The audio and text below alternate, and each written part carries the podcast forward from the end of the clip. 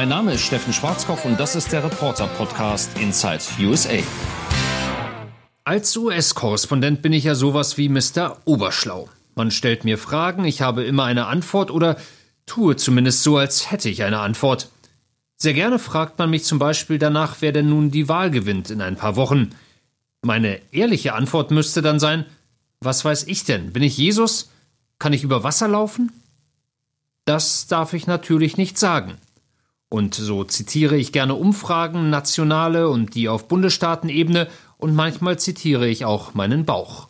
So war es auch vor kurzem. Ich war aus Washington zugeschaltet. In Düsseldorf saßen so um die 50 Mitarbeiter von Mediaagenturen an ihren Rechnern, also Leute, die dafür sorgen, dass bei uns, bei der Welt, Fernsehwerbung geschaltet wird. Oder mit anderen Worten, sie sorgen dafür, dass Monat für Monat eine Gehaltsüberweisung auf meinem Konto ankommt.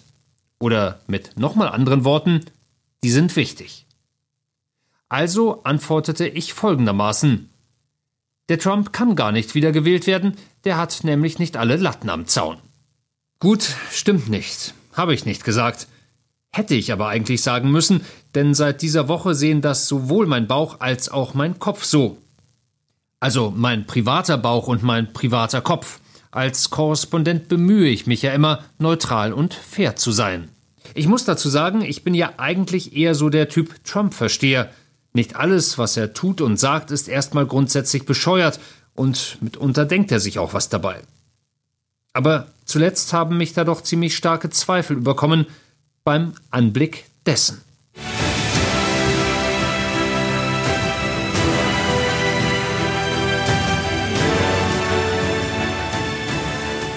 Gut, ist jetzt ein Podcast, kann also keiner sehen, aber vielleicht hat die Musik ja gerade das Kopfkino gestartet. Nicht? Also, diese pompösen Takte waren die Untermalung für das Video von Donald Trumps Rückkehr vom Krankenhaus ins Weiße Haus. Die Marine One landet, der Commander in Chief, heimkommend von seiner heldenhaften Schlacht mit dem Coronavirus, entsteigt dem Helikopter, geht die leicht geschwungene Treppe vom sogenannten South Lawn hinauf zum Balkon vor dem diplomatischen Empfangssaal und salutiert. Wem auch immer.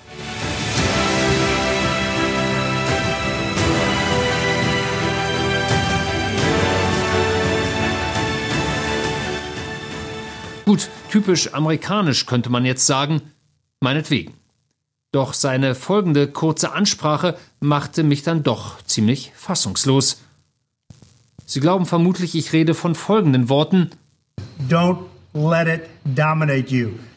Don't be afraid of it. Das meine ich nicht, obwohl das für die Angehörigen der mehr als 210.000 Corona-Toten in den USA wie Hohn geklungen haben muss.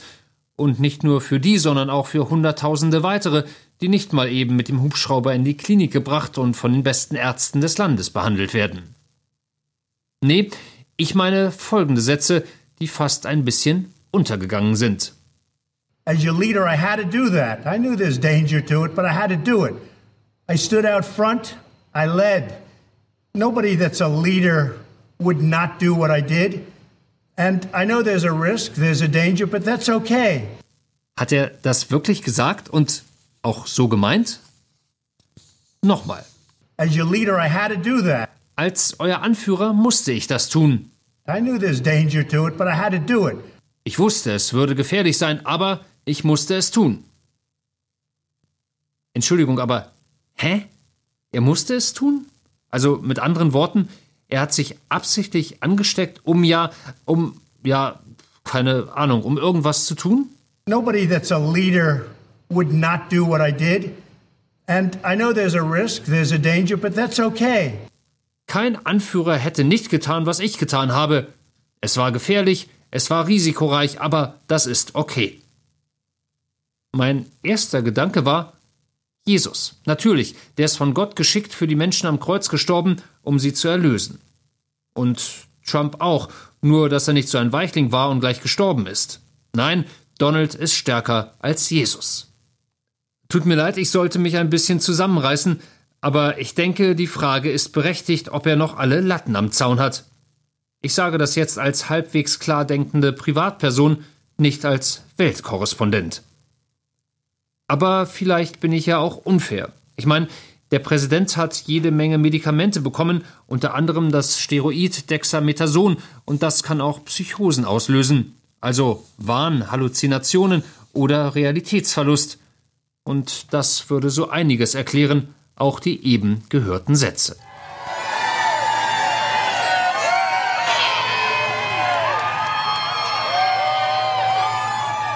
Bemerkenswert fand ich jedoch noch etwas, und das passierte in unserem beschaulichen Bethesda vor den Toren von Washington in den Tagen vor Donald Trumps Krankenhausentlassung.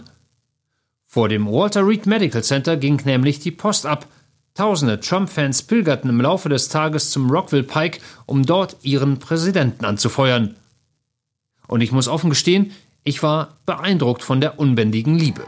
Wäre das bei Barack Obama passiert, hätten fahnenschwingende George W. Bush-Fans zu Hunderten Stellung bezogen, kreischende Mädels bei Bill Clinton? Wohl eher nicht. Trump ist, ob man es mag oder nicht, ein regelrechter Popstar. All das Adrenalin, wir sind schon den ganzen Tag auf den Beinen und ich spüre keinen Schmerz. All die Liebe für Präsident Trump, das fühlt sich an, als wäre ich wieder ein Kind.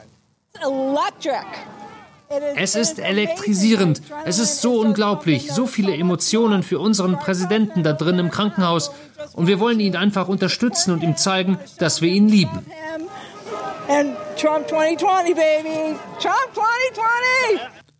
Nun ist der Präsident zurück im Weißen Haus. Donald allein zu Hause. Und offenbar hat er jetzt nicht so wahnsinnig viel zu tun, außer am Handy herumzuspielen. Letztens wollten die werte Gemahlin und ich The Last Dance sehen, die Doku über Michael Jordan. Again, it is still early, but four and four for the Bulls out of the gate have not scored 100 points yet this season. Das ging auch eine Weile gut, bis Donald sich meldete. Ping, ping, ping, ping, ping. Ein Twitter-Gewitter. Zum Anfang schaute ich immer wieder weg vom Bildschirm auf mein Handy. Es könnte ja was Wichtiges sein. Aber nein, es war nur der Präsident. Ping, ping, ping, ping. Ich habe dann irgendwann mein Handy auf lautlos geschaltet. Das brummte dann munter weiter oder wahrscheinlich eher es knurrte. Hier mal ein paar Auszüge. He's become a blathering idiot. He will fail again. He is a total loser. This will be the most corrupt election in American history. Wear your mask in the beauty parlor, Nancy. Chris Wallace was a total joke. Protected Joe all night long. He's no Mike. Crazy Nancy Pelosi and the radical left Democrats were just playing games. Jobs and unemployment are coming back in record numbers. We're leading the world in economic recovery, and the best is yet to come. Ja, das ist der amerikanische Präsident. Wow. Und damit zurück zu Jesus, also zu Donald Trump. Und der hat jetzt das letzte Wort. Aber vielleicht besser zurück zu Jesus. Und deshalb hat Donald Trump diesmal das letzte Wort. I think this was a blessing from God that I caught it. This was a blessing in disguise.